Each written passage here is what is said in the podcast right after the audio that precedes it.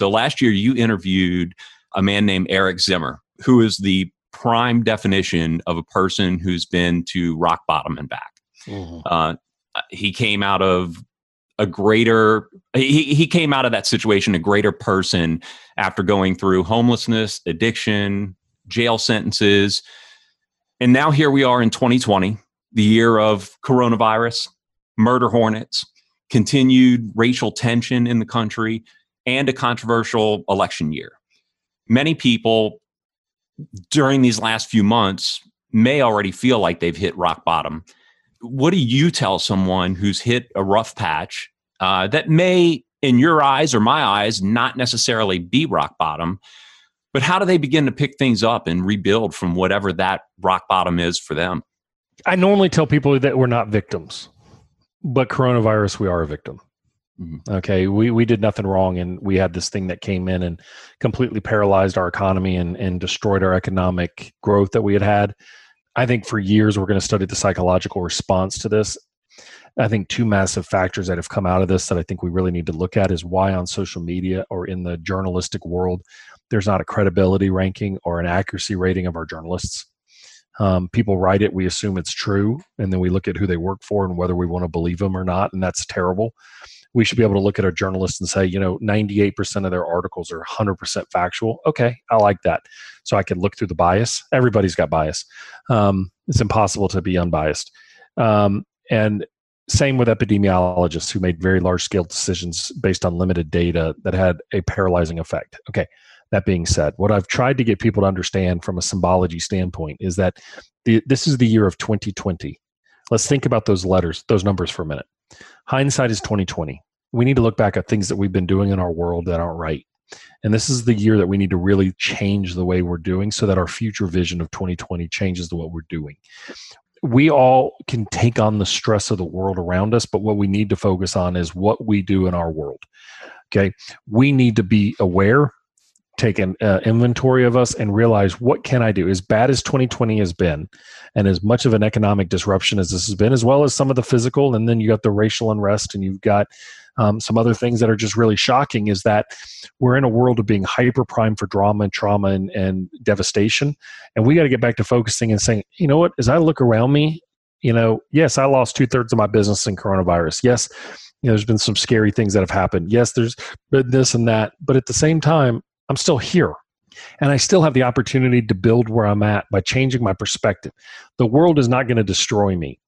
And if we all collectively focus on the things that we can do to better our world, we can all focus on being better freaking humans to others.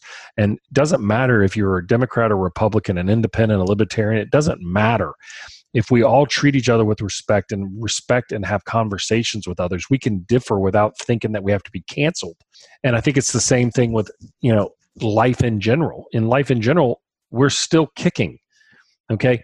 2020 is another one of those experiences where the next thing is the scary thing, not the current thing. You know, and that's why the coronavirus data is so damning for people is it's oh my god what's it going to be tomorrow it's you know there's a lot of reasons from a medical and epidemiological reason as to why the data is scary it, it's it's it's important that we focus on what we're doing and realizing what we can control. And a good buddy of mine, Jon Gordon, who's a big writer in the sport in the in the wellness business setting, he and um, you know he and he and one of his co-authors, a guy by the name of Damon West. Damon has got another story like Eric Zimmer. Was in uh, jail for seven years. Was actually sentenced to life in Dallas for being a burglar. He was he was a drug addict. But when he got in jail, a man said, "Is like, look, your circumstances can define you.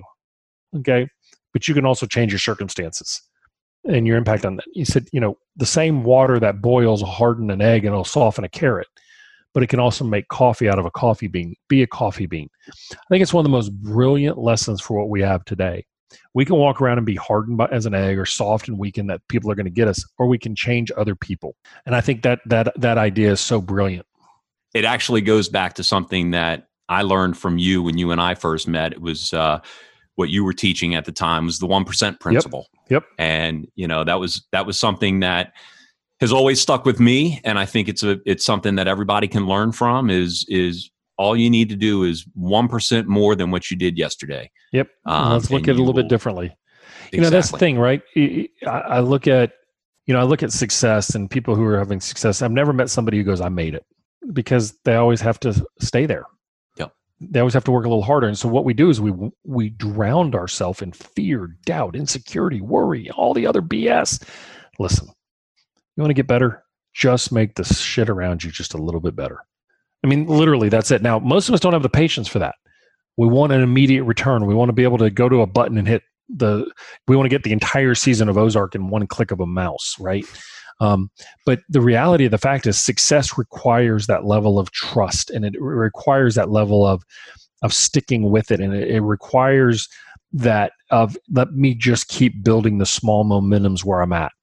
You know, you, you know, I've, I've, noticed something on social media this week. They're they're posting a lot more videos of cops playing basketball and football in the communities. Well, you know what? That's that's what it's going to take. Okay, it's going to take a lot of time to build up trust.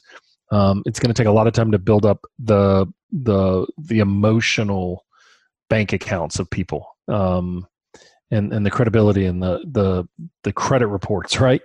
And that's what's going to take. And you know, we want everybody wants things to fix. You know, it's so funny. Our economy was at such a brilliant spot. Okay, and, and I don't fall anywhere politically, but people were making a lot of money, right? But there's still a large portion of our world that's not making any money, and that's really struggling. And so, you know, why is that? Well, if we look at a lot of individuals, they feel powerless over the communities that they're in. They feel powerless over that. But here's what here's the biggest change that happened, in my opinion.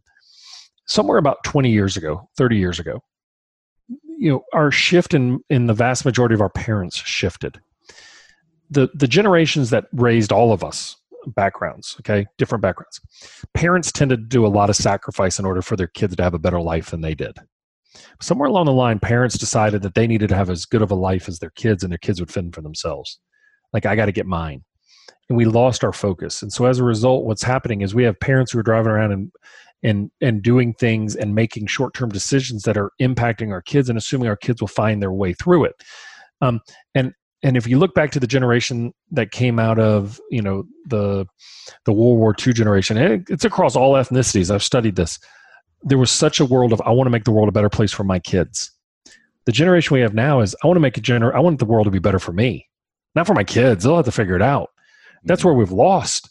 You gotta we gotta get back to making sure it's like look i'm gonna train my kids educate my kids test my kids so that they want more than i have and they'll work harder than me. Be sure to check out brett at themindside.com yep. You can also find uh, his podcast the secrets to winning podcast and uh, obviously if you're ever in the need of uh, any sort of uh, coaching services give uh, dr brett Please do. a call Please do. Also, please subscribe to the podcast on Apple Podcast, Google Play, Spotify, or wherever you listen to your favorite podcast. Be sure to email me feedback or suggestions to pelhamplaceshow at gmail.com.